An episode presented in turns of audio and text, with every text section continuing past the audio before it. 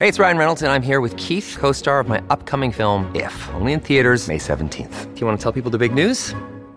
All right, I'll do it. Sign up now and you'll get unlimited for $15 a month in six months of Paramount Plus Essential Plan on us. Mintmobile.com slash switch. Upfront payment of $45 equivalent to $15 per month. Unlimited over 40 gigabytes per month. Face lower speeds. Videos at 480p. Active Mint customers by 531.24 get six months of Paramount Plus Essential Plan. Auto renews after six months. Offer ends May 31st, 2024. Separate Paramount Plus registration required. Terms and conditions apply if rated PG. Another day is here and you're ready for it. What to wear? Check. Breakfast, lunch, and dinner? Check. Planning for what's next and how to save for it? That's where Bank of America can help. For your financial to-dos, Bank of America has experts ready to help get you closer to your goals. Get started at one of our local financial centers or 24-7 in our mobile banking app. Find a location near you at bankofamerica.com slash talk to us. What would you like the power to do? Mobile banking requires downloading the app and is only available for select devices. Message and data rates may apply. Bank of America and a member FDIC.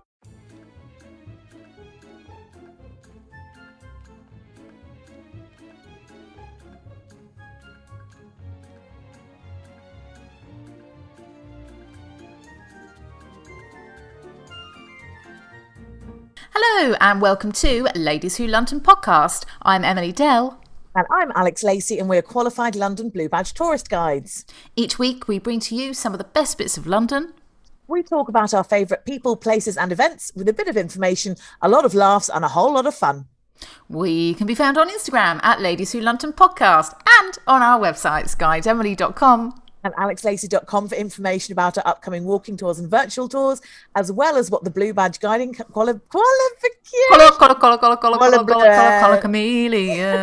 I'm so rubbish at this. Well, at least people know that we do this live. You know, we're not yeah. copying and pasting it. So, although my friend Katie did say, why don't you just record it once and put it in every week? And we really should do that, shouldn't we? We should but, do um, that. I don't know why, but um, but nevertheless, well, you know, our uh, our, our lack of. Uh, our lack of slick presenting is, I think, our, our, our that's our thing. That's our niche. That's why people tune thing. in, Alex. Why do you listen? They're a bit rubbish. It makes me feel better about myself. I think yeah, exactly. Probably, that's where we're Their at. microphones are terrible. There's a baby in the background. They can't actually read their own. Can't talk properly. It's just a complete bun fight. Anyway, anyway. Uh, well, there we go. Another slick entrance there we go. The Gosh. So, are you all right? I'm good. How are you? Yeah, very well very Fantastic. well. Had um, a weekend of famalam time. Oh yes, you actually you did your first uh, proper trip with the little uh, the little baby, didn't you? Yeah, so we went um, down to the south. We went to Petersfield, and then we got on a ferry Oof. and went to the Isle of Wight. Lovely. Um, yeah, so we saw Nick's family, my family, and yeah, she handled it quite well. Her first yeah, her first boat trip. Success. No meltdowns. No meltdowns. I mean, Brilliant. there were a few meltdowns, obviously, but mainly myself. Um, but yeah, all good, all good. And, and you? Nice yeah, weekend, nice all, week. Yeah, all good. I've just been. Um, oh, I've been.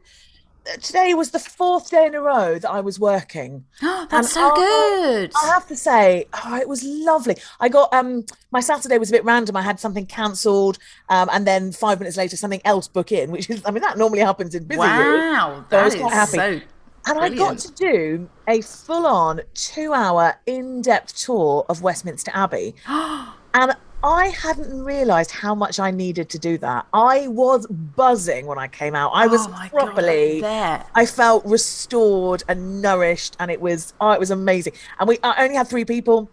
It was a public um, one for a company that I do some stuff with, and uh, three. Well, we had to split it in two because you can only take six maximum. So we had 7 mm-hmm. of course. There was two of us, and uh, so I had three people. And honestly, it was just, it was heaven. Gosh. It was heaven to kind of go back and just do a real sort of in depth, just kind of a brain dump of all the stuff that's been festering in my head. And, and I bet. Oh, it was just so lovely. So did lovely. You, did you remember everything? Because I'm a bit worried about going back in there. Well, like I did have a panic and before, and I did have a bit of a read through of all my notes, and then I and then the minute I was reading through, I was like, oh yes, of course, of course, of course.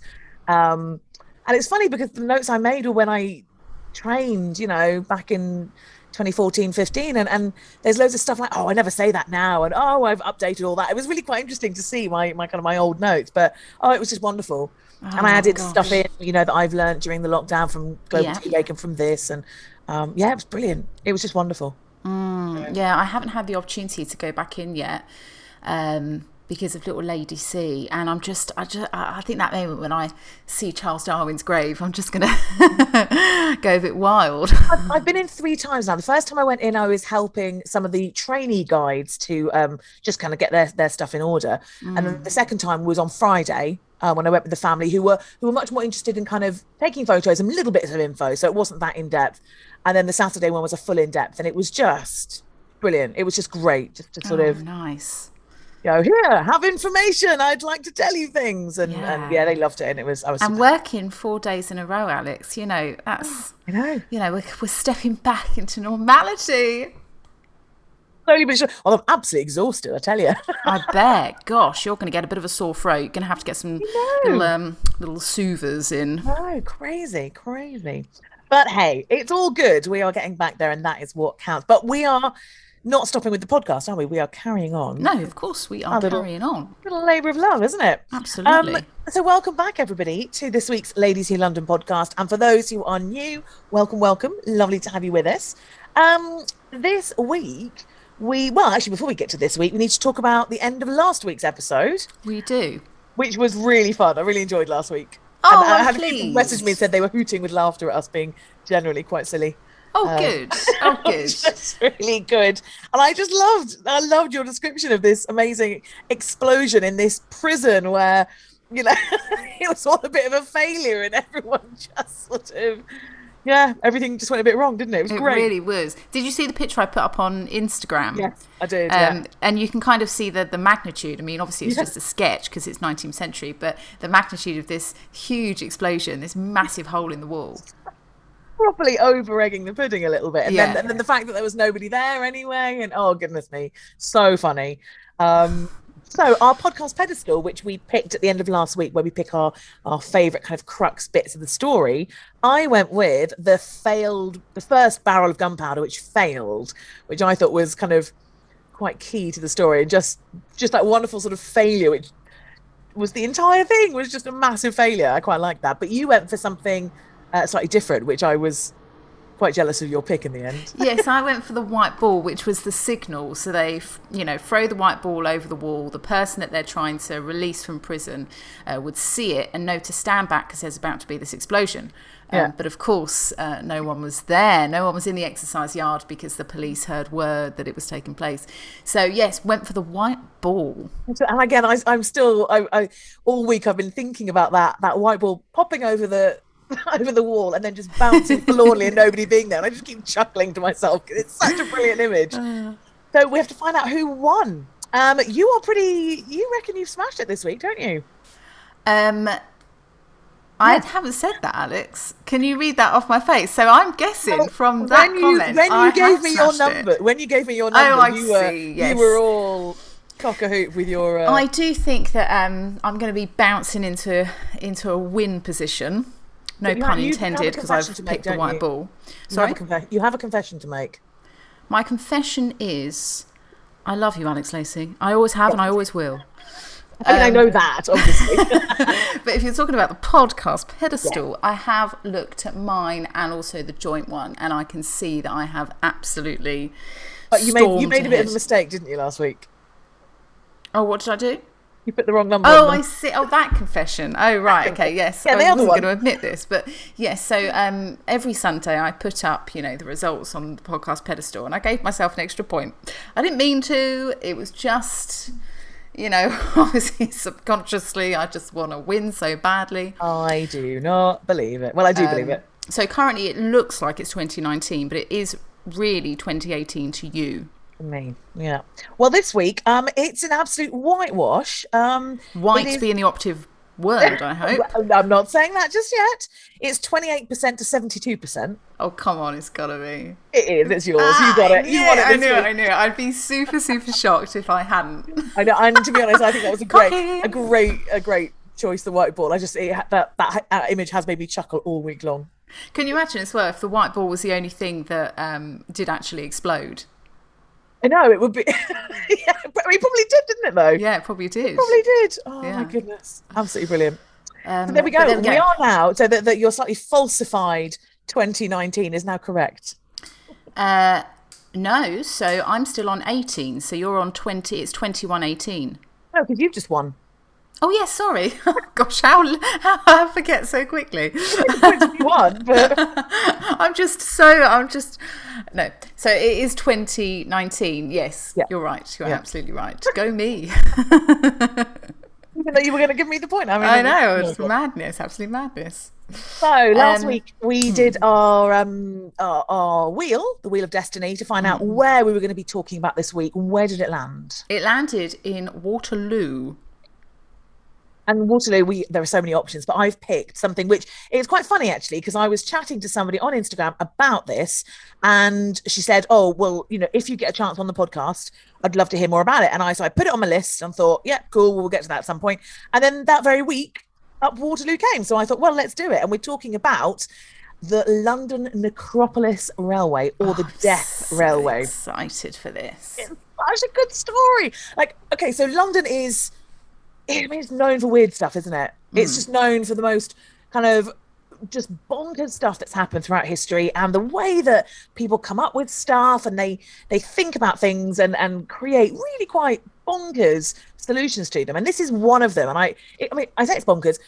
It also ran for nearly 90 years. So it's it's a long-standing bonkers one but it is brilliant. So oh i didn't realize it ran for that long. Yeah around for i mean it wasn't necessarily wildly successful throughout the whole time but anyway we'll, we'll get to that shortly. So what before we, we talk about the railway we need to talk a little bit about the background to it. Um, we're in the early 1800s okay? London is heaving. There are huge numbers of residents. There is quite a low life expectancy and there are tons of epidemics cholera typhoid measles smallpox you name it.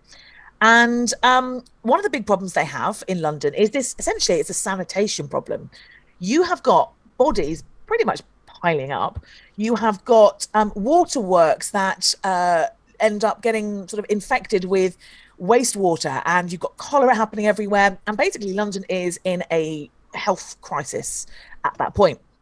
And one of the big problems is about where to bury um, these Londoners who are, I mean, you know, they're they're dying. There's not enough space for them to be buried. So them where and how they're buried is contributing to this sort of health crisis. It's all a bit of a big pickle, basically. Mm. And one of the things is that there are about um, 200 odd cemeteries in London.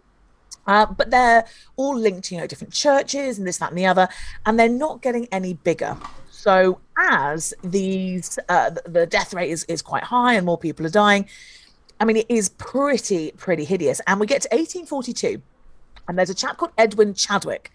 And he decides he's going to do this kind of sanitary report. I mean, this is so exciting, isn't it? we really are doing the, the really exciting, glamorous history of London right here. Anyway, he does this report and he looks at, uh, you know, the burials of different people. And he says that every year there are 20,000 adults and 30,000 youths and children being what he refers to as imperfectly interred oh. in in the same kind of burial grounds all over London which are you know if you if you put them all together it's about 218 acres. So it's not a huge amount of space for an entire massive oh, city. God i'm like imagining you know walking along and suddenly seeing a hand kind of just like poking out of the ground like you know where somebody's just had to bury someone like ad hoc.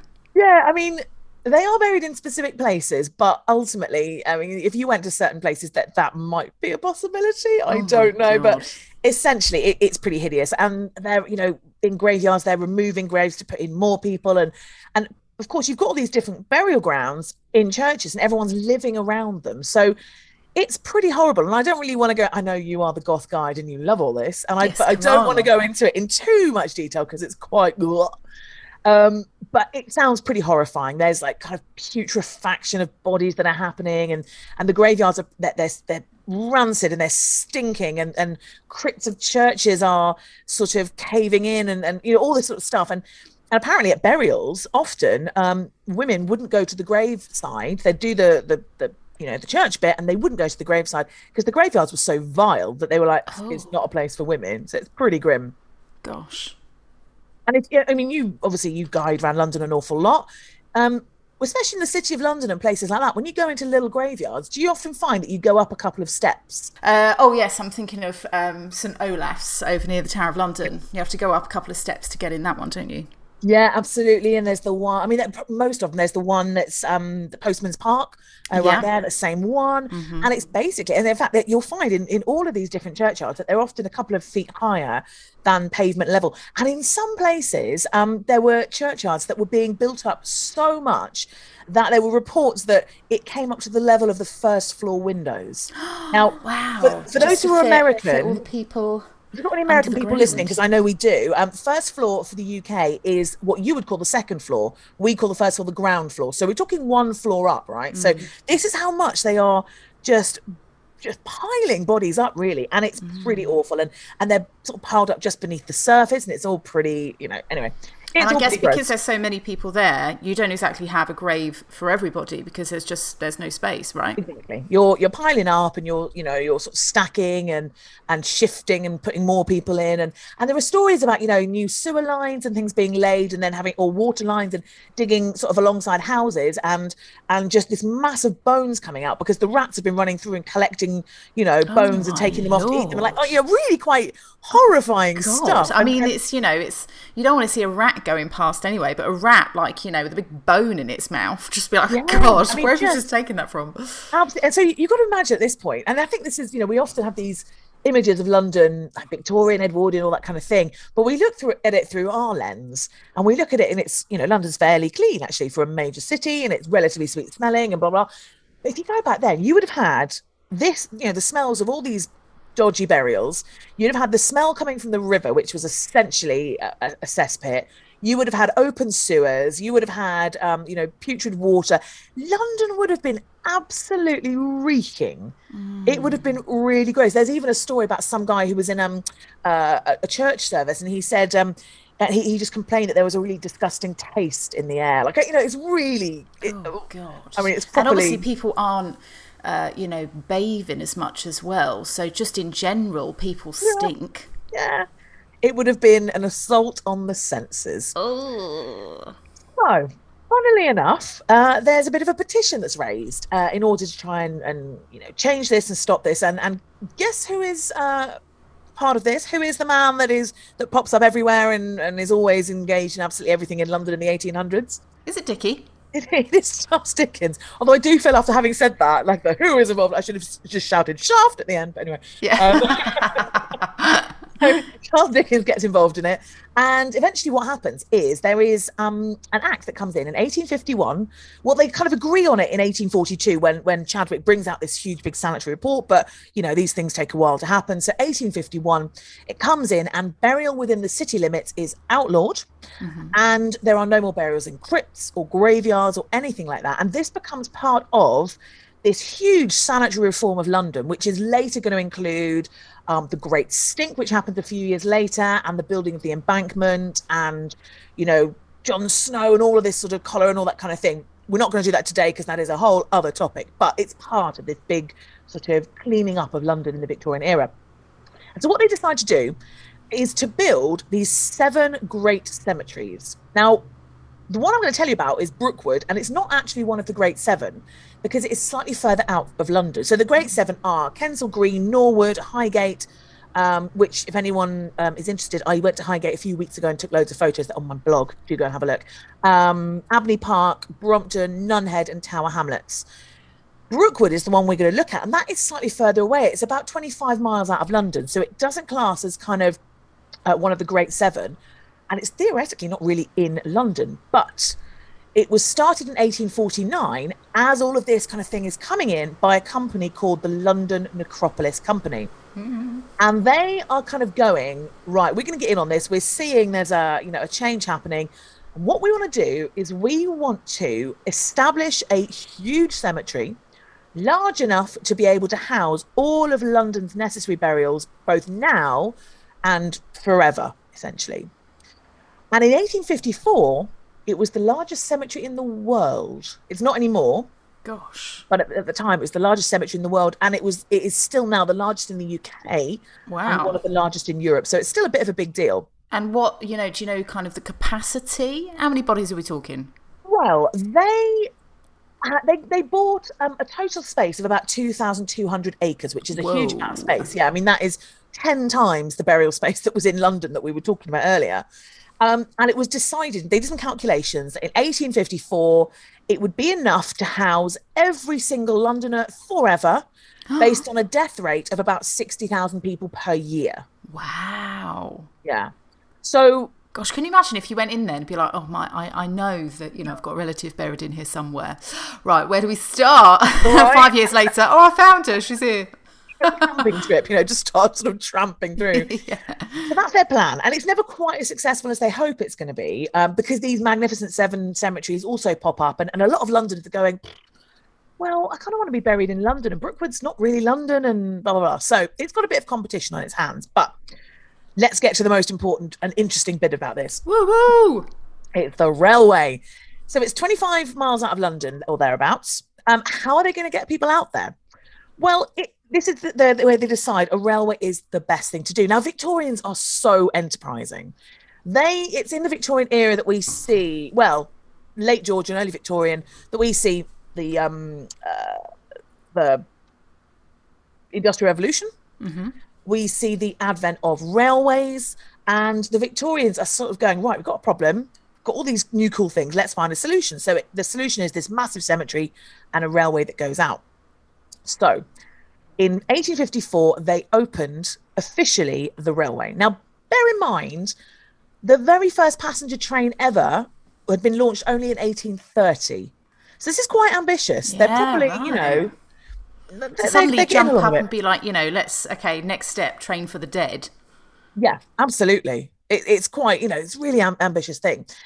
And so they created what they called the Necropolis Railway, and they leased um, this land from the London Southwest Railway, and they decided they were going to now. Okay, so you've got a variety of different um, sem- um, stations around London.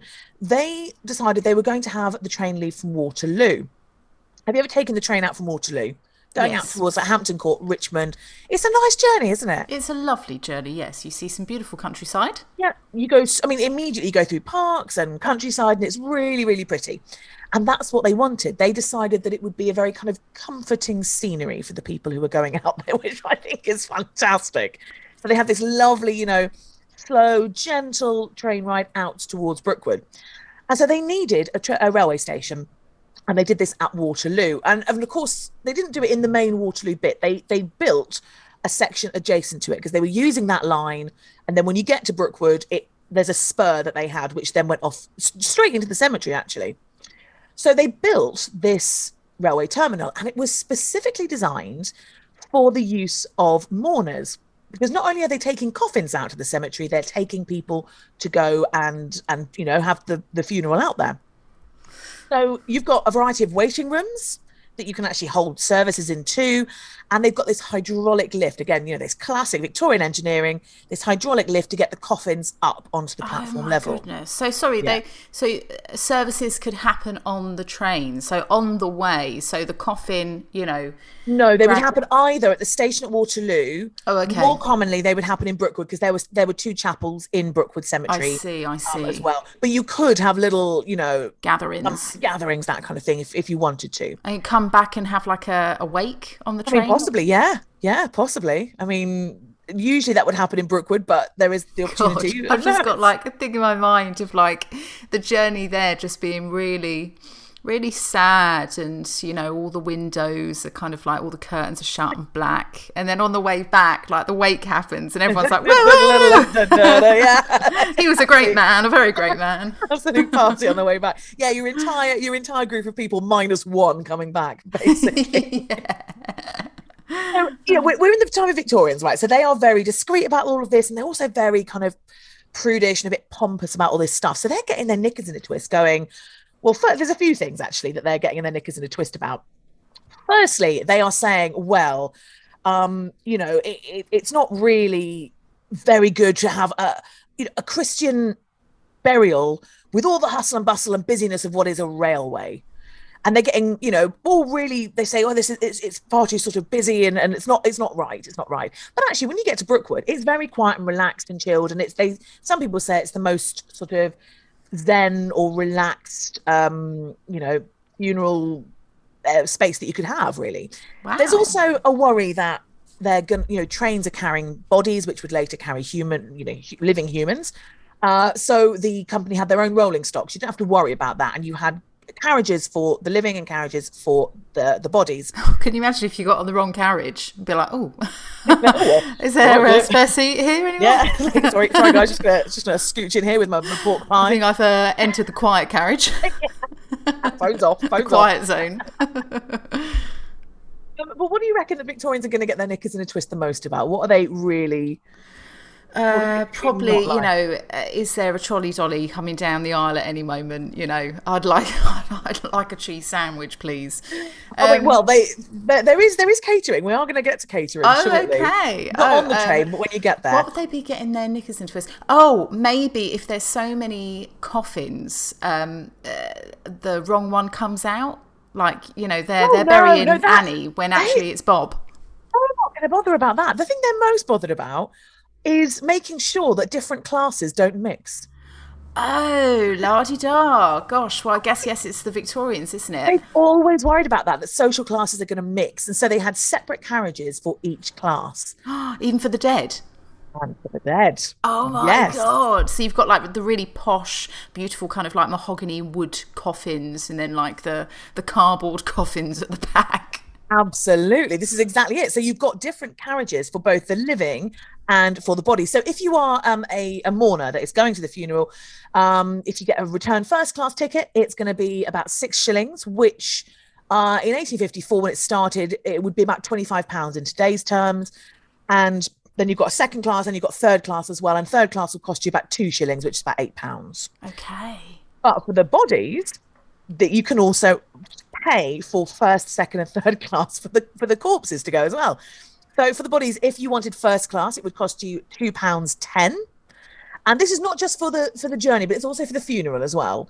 Then Okay. if in second, it's one pound, and it's Right. two um uh two shillings and sixpence in third. So if you're paying for a first class funeral, right? They um uh, you, you're going to get they can select the grave site that they want anywhere in the cemetery. Um, you can all the, the um, company would also charge extra for burials in some particular sites, you know, particularly nice ones or whatever. You pay a little bit more, so upgrade uh, to sort of extra first class, I suppose.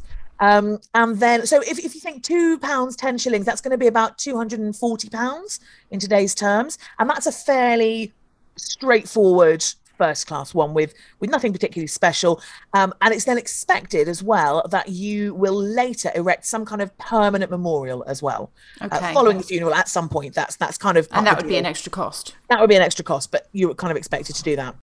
If you're in second class it's about it's a pound which is a, about a hundred pounds uh, in today's terms.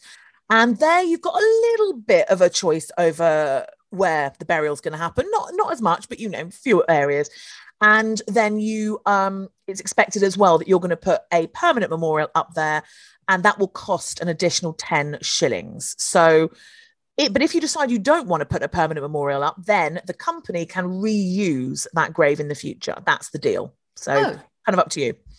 And then the third class funerals um, are they're sort of reserved for uh, poor burials for paupers, and these are usually people who are buried um, who are too poor to afford their own funerals, and the parish will pay for the burial. Um, there will be bits of the cemeteries that are designated for each parish. So all of these parishes in London, which used to have their own cemetery, now have the option of shipping them out to to Brookwood. So they will have little kind of areas that will be the parish of this and that and the other. So they'll be able to do that. Now they were not allowed to use mass graves. Um, unless it's like a sort of family plot or anything. Mhm. Uh, so even the lowest class of, of, of burial that you're going to get there means that they've got a separate grave. And if you have a third class funeral, then you don't have the right to put up a memorial. But if at a later date you want to to to have a, a memorial, you can kind of pay to upgrade your sort of membership, if you like, from third to second class or whatever. That- that's quite rare because realistically, if you are poor enough uh, to be at that level, it's it's quite rare for the family to eventually be able to earn enough money. And if they do, are they really going to do it anyway? So yeah, But good that they've got the option. I mean, it sounds like they've got a good service plan in place Absolutely. here. Yeah, Mm. and if you if you are as- lucky um lucky enough to travel in the first class carriage as a body, not as a hu- as a living human, but as a body, then you have a decorated carriage as well. A decorated carriage to yourself. Uh, no, no, no, but you know, a All of the other ones that have got that particular price plan. Exactly. Decorated. what balloons? like decoration. No, I think the, decoration actually, you know, decoration painted on or, or whatever it might be, but not. Oh, I see. I wouldn't have thought it would oh, be decoration on the flowers on the. Yes, I, I, believe so. Like a decorated carriage. So on the coffin. Or... Oh, on the cat in the carriage. In the carriage, yeah. Okay. Although you're not really going to make much use of it, but still, you know, hey, whatever. Yeah. So, um, so th- this this train goes for nearly ninety years. And at its peak, it's transporting about 2,000 bodies a year. And what would happen is the train would leave at 11.40 in the morning. It's just one, one going out, one going back every day. Every day. Uh, and it would leave with the mourners and the body. And when you got to the station, there are two stations actually. That at the north is for non-conformists. So anybody who's not Anglican or Church of England. Oh. And the south one is then for Anglicans. And would they be separate because they were worried that they would there would be you know, kind of anger or fights on the train between these two? No, it's that there are two, literally two separate chapels. There's an Anglican oh. one and there's a oh. there's a non-conformist one. Oh, I see. And oh. and it's you know it's again that that Victorian love of separating people and going, you know, oh, if you're not like this, then you don't get this. So mm. that yeah, that this is your place. Yeah, exactly. And the South Station, which is the Anglican one, now this is where it gets really good, had a booze license, so it acted as a pub. Oh, and it great day out. Yeah, absolutely. And it catered for funeral parties, um, but also for people who'd kind of come, come to wander around the cemetery. You could kind of come and have a wander, like like we do today, because they're beautiful these cemeteries, and then go to the pub. And um, the porters lived there as well, and the porters' wives would be the ones who would make the cakes and the sandwiches and the tea and the coffee to cater for the funeral parties, essentially the wake, which is happening there. But sometimes, you know, 100 mourners or more. And so they would be doing that which would then happen at the stations, at the South Station with booze and the North Station without booze. Wow. So uh, uh you said it was about 25 miles out of London. Yeah. How long? I don't know what the pace would be on the train. It's a very How- good question. I'm not entirely sure. Um, the return journey uh, arrived back into London at 3:30. So uh, if the if the train leaves at 11:40 in the morning, I mean, it's probably going to be an hour and maybe an hour and a bit, hour and 20, yeah. something like that. Great. I wonder if you'd get people that, you know, they they they hadn't lost a loved one, but they'd heard about this, you know, catering and like the booze carriage and thought, well, let's just have a day out. Yeah, you absolutely did. You got people who, you know, because we we go to places like you know Nunhead Cemetery and and and Tower Hamlets. We go for a wander around. Oh, it's true, beautiful, actually, and, you don't and, and think anything of it. Mm. No, and Brookwood is exactly the same. It's really mm. beautiful, and it's quite sort of um, monumental. It's it's lovely, um, and so yeah, people would go, and not just locals. You'd go from London as well, but locals could as well. And of course, when the cemetery started, locals there were not particularly pleased about this absolutely enormous cemetery coming onto their doorstep and they were a bit peeved about this. You know, going to live right next to the dead centre of town, not uh, not dead fun. centre of town. Absolutely, nice pun there, Alex. Thank you very much. Um, so they were quite happy when this pub popped up. And you, right. you could go and go for a wander around and go for afternoon tea, which would be made by the porter's wives there. So yeah, that was that definitely was possible. God, this sounds fantastic. I mean, oh, obviously, as you said at the beginning, this went on for 90 years. Yeah. The idea of, um, you know, the separate carriages and um, the, the pub. I wonder if this is this was immediately how it was or things got better as the time went on. Very good question. I don't know whether, I, I mean, I, I I suspect actually from the very word go that the kind of the catering and stuff was there because mm. they do seem like a very organized company who had really planned to make this a, a massive success and they were not uh, a company who were sort of going to let's do this. Oh hang on maybe we should have that as well. It seems like they had all of their ducks in a row when they when they launched it. Mm. and they'd thought about a lot of stuff. So one of the things that they thought about was they were one of the very few cemeteries to offer burials on a sunday now, this is quite an important thing because um, normally uh, the working class in London, you would only have one day off, which was a Sunday. Mm. That was, you know, God's day. That was your day you went to church and all of that. So if you have got anybody being buried on another day of the week, not only does it mean you've got to take a day off and lose income, um, but some places you couldn't take a day off. If you were in a workhouse, they that you weren't allowed to take days off. That apart from the mm. Sunday. So that's quite a big deal. Um, so if it's on a Sunday, you can go to the funeral. You don't have to take an extra day off. You're not going to lose out on money. So that's quite important. Um, and also actors as well. Uh, acting Sunday was the only day that theatres were not allowed to open. So as a result, there's quite a big actors area in the, the cemetery because, oh. you know, it was the place where you could actually go and have a funeral on the Sunday and your mates could come. Otherwise, it'd be a bit of a sad affair. So it's a bit like uh, Westminster Abbey, where you've got people buried, you know, in their kind of um, within their occupation.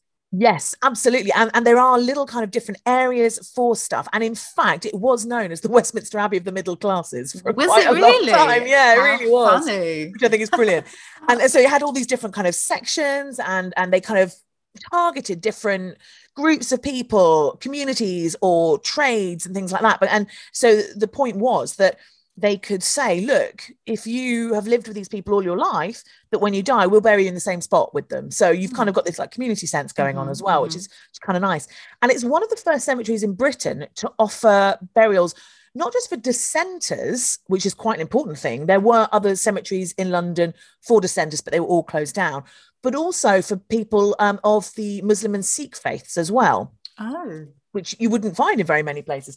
Um, Jewish communities had had their own arrangements for a very long time because um, members of the, of the Jewish faith weren't allowed to be buried within London city walls for a long time anyway. So they had their own thing going on. So you won't really find that too much in the way of uh, Jewish burials in Brookwood. But Muslim and Sikh, yeah, there's quite a lot there, which is really quite interesting. Wow. And one of the things about the train, which I find quite funny, is especially so at the start, it's it's pretty popular and it, it runs pretty regularly towards the end it's only running one or two a week because it, it's you know the whole thing's changing. We'll come on to that later but it would only run i kind of like this um, so that if you are a first class passenger you're definitely going to get to brookwood on the day you want.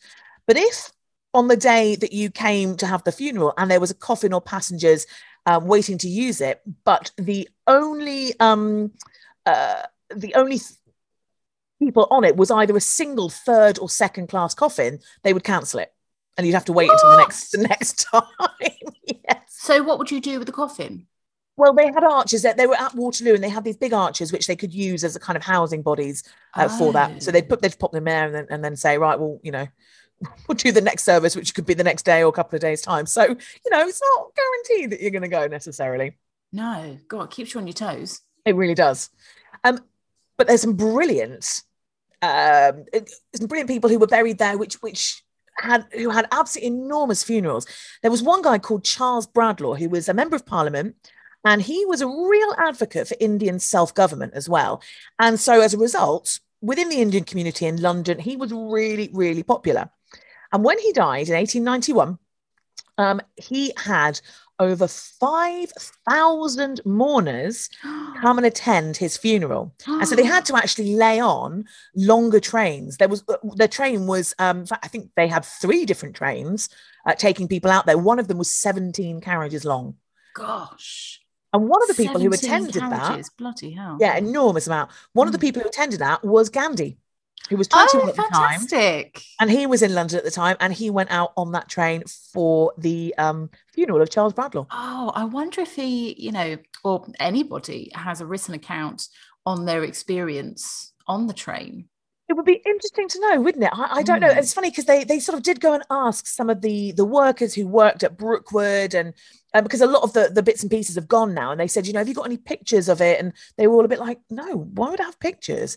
Because for them, it was just normal to be working mm. there. Like it wasn't anything special. They're like, why would I have photos of the station or the building or the whatever, you know? Um, so maybe uh, it'd be really interesting to know. Yeah.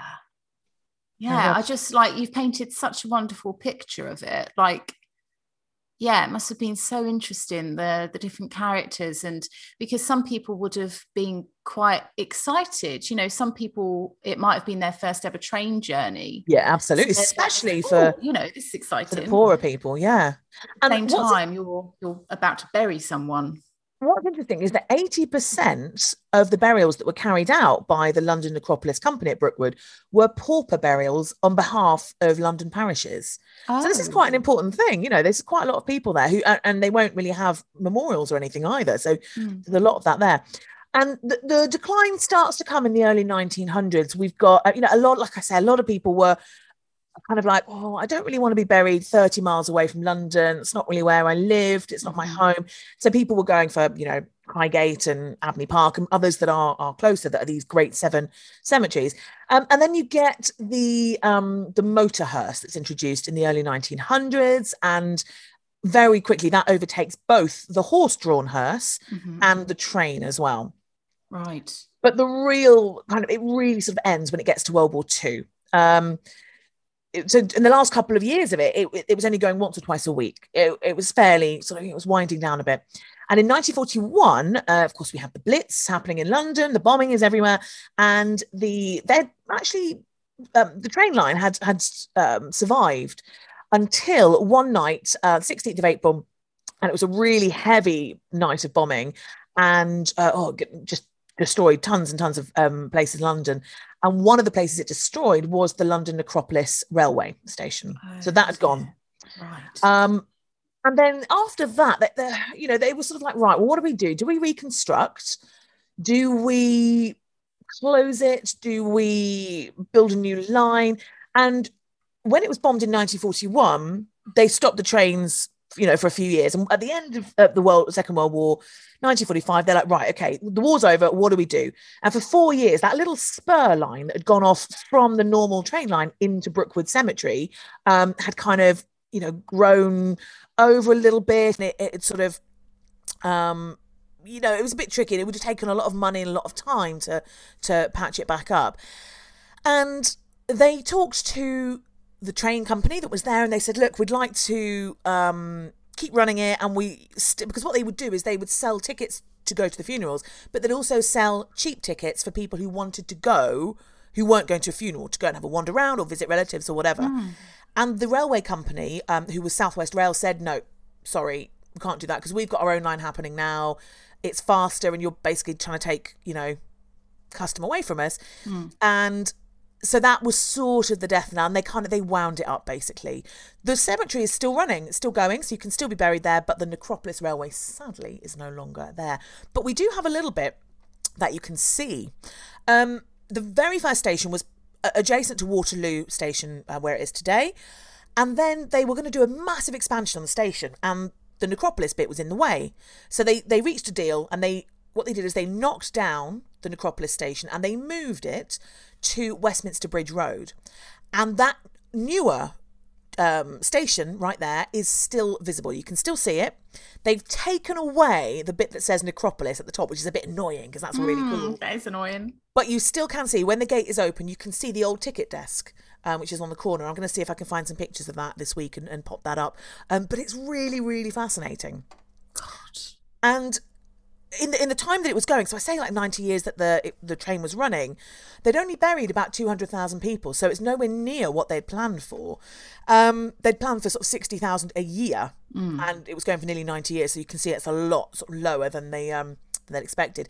But there are some very famous people buried there. Oh yeah, do tell.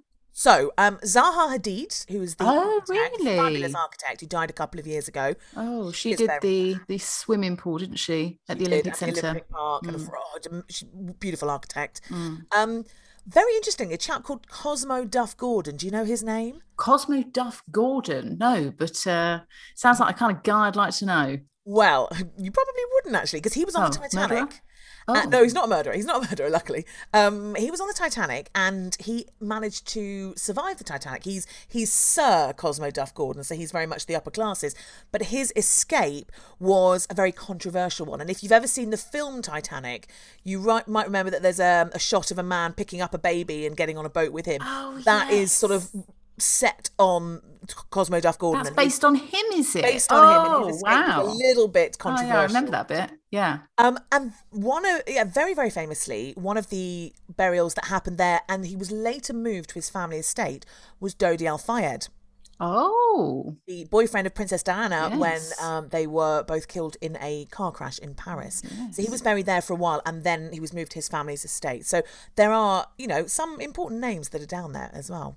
Definitely. Gosh. So we have to go. Have you been? Did you say that you've been? I have been, but quite a while ago. So I think I'm probably due a revisit, to be honest. It just must be absolutely huge and yeah, really interesting because you know graves can be very beautiful.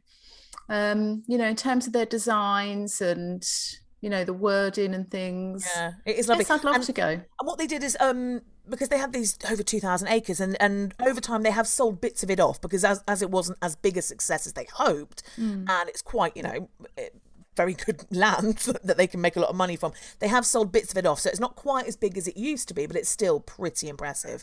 And like mm. I say, there's still the largest cemetery in uh, in the UK. Gosh, wow, worth, worth a wander, definitely. Wow, wow, Alex, I absolutely loved that.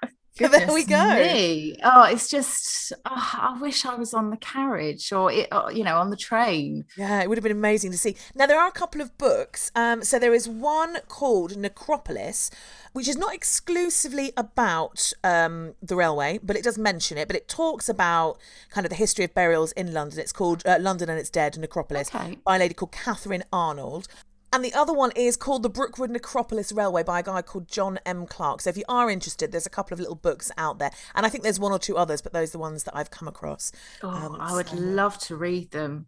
Well, maybe maybe I'll buy you one for your birthday or something. Oh, fantastic! Please do. Perfect gift for the Goth Guide. Yeah. So there we go. That is it. That is the London Necropolis Railway. Um, what a cool bit of kit, hey? Oh, so cool! Like I, have I've known about it, but I didn't really know. Um, you know about the different classes and uh, like the food and the catering and things. You're so really obsessed by the catering, aren't you? Oh, I think it's brilliant. you know, because you've got to feed people. Cake and a um, corpse. Yeah, cake and a corpse. Cake and a corpse. That's a good band name, isn't it? yeah. Wow. Um, well, I love that, Alex. Thank you so, Yay. so much. When you need mealtime inspiration, it's worth shopping Kroger, where you'll find over 30,000 mouthwatering choices that excite your inner foodie. And no matter what tasty choice you make, you'll enjoy our everyday low prices, plus extra ways to save, like digital coupons worth over $600 each week. You can also save up to $1 off per gallon at the pump with fuel points. More savings and more inspiring flavors make shopping Kroger worth it every time. Kroger, fresh for everyone. Fuel restrictions apply. Podcast pedestal. So, podcast pedestal. Oh God! What are you going to go for? Oh, do you know you're what? What you're going to cake and a corpse? yeah, is that possible? Cake and a uh, corpse. Uh, right, let's see why not. Um, what am I going to go for? Um, oh, I don't know. The options. The options. I kind of like the different classes of of travel for for the coffin. I think. Oh, is it? Is that what I want to go for? Yeah, I think so. Yeah, let's go for that. No, mm. no. Actually, I'm going to go for the funeral of Charles Bradlaugh. Oh, I was thinking of that. Were you? Go for that then. I'll go for something else. No, no, no. I've got a plan B. Okay, what's your plan B? My plan B is the pub. yeah, I mean that's kind of that's that's your mo, isn't it? Yeah. yeah, because I think it just kind of expresses that the day out you know this is um it basically they have everything. You know they're, they're aware that people are going to be emotional. So what do you need? You need a stiff brandy before you bury the stiff. Yes but only if you're anglican. Oh true. True. What was the the name of the pub? Do you know um, no, well, it, I don't think it was really an actual pub pub. It was just at the station, and they had a license. So I don't think it, if it had a name, I've I've not found it. Um, but it was basically at the station that, that that would happen. Well, I think you know if you went into um if you went into a cemetery today and you know you had um, Molly behind the bar to your left, going, "Hi, do you want gin tonic before you have a little walk around?" You know, it'd be be wonderful, wouldn't it? It would yeah, be it would so be. interesting. So I I think I'm going to have to go for the the what? So would you call it more of a bar? Well, no, I mean it, it's I guess it, it's down in history as a kind of a sort of pub uh, you know, with um, how do you say that in English? With the between inverted thank commas. inverted commas. So I um, so we could say the um the the alcohol license at the cemetery. Yeah, I mean, we just we can call it the pub cemetery because it was it was pub referred cemetery. to as the pub. So yeah, I cemetery pub rather. I think I'm going to go for that. Yeah, I think that's a good uh, a good plan. I'm going to go. Am I going to go for the, the funeral or am I going to go for? No, I think I am going to go for his funeral with this you know, 5,000 mourners, these 17, three trains of 17 carriages, and yeah. and Gandhi, that's all, you know, who, who is attending us, and just a, a real, you know, could you imagine Huge seeing that? affair. I mean, they must have got quite a lot of money for that gig. Oh, because oh, yeah. I presume that most people travelling were probably of higher class. Yeah, you'd probably be quite right, actually. So they probably thought, well, you know, we we can't miss out on this gig. Well, if then they're again, used to getting a, you know, a bit, a bit of both because they've also got you know he's big in the Indian community, so I can't imagine there would be a vast number of of um, uh, the Indian community who'd be able to afford first class. But still, yeah, it would be a, it would be a money money spinner for them. Definitely. five thousand people going out there. well, I think I think that's a very good one, Alex. Well, I don't know very if it will trump my pub one, but the cemetery pub. Cemetery pub. Oh, that's great. So those are your options this week, everybody. We have the funeral of Charles Bradlaugh and the cemetery pub for the mourners. There we go. great. May the best woman win. Absolutely. So, have you got anything coming up?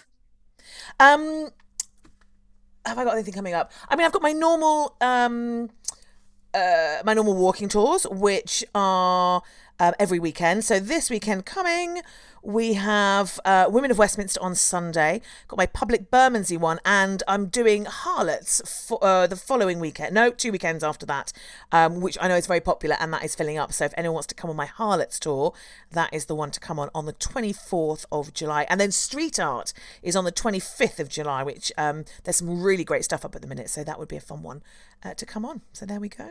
Excellent. And you? So I've still got tickets available for my two Rotherhithe tours in August, 15th of August and the 22nd, both Sundays, both at 11 o'clock.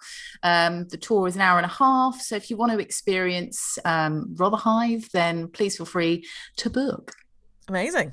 Yay. It's nice to be getting out there, isn't it? It's wonderful. Yeah, definitely. Yeah. I mean, I can't go too far. That's why I'm doing Rotherhithe. but I love Rotherhithe and there's just so much history here. And, you know, it's it's one of my favourite places in London It's, to it is guide. beautiful. It is Mm, beautiful. Yeah. Fantastic. The Wheel of Destiny. Right, so Wheel of Fortune time, Wheel of Destiny. Ding, ding, ding. And it's So- your pick for next week. It is. So, um, yeah, I want to do like a thing A thing. um, of, uh, rather than a person. So, yeah, I'm just going to see where it lands. All right. Let's give it a go. Have you got the wheel ready? Got the wheel ready. Of course, Alex. I've always got the wheel ready. It's always next to me. Took it in the shower the other day and nearly broke the bloody thing. Um, right, off we go.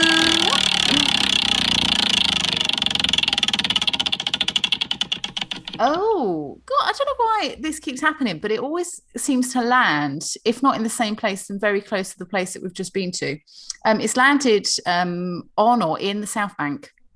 Oh, Okay. I don't know if we've had the South Bank. I don't think we have, actually. No.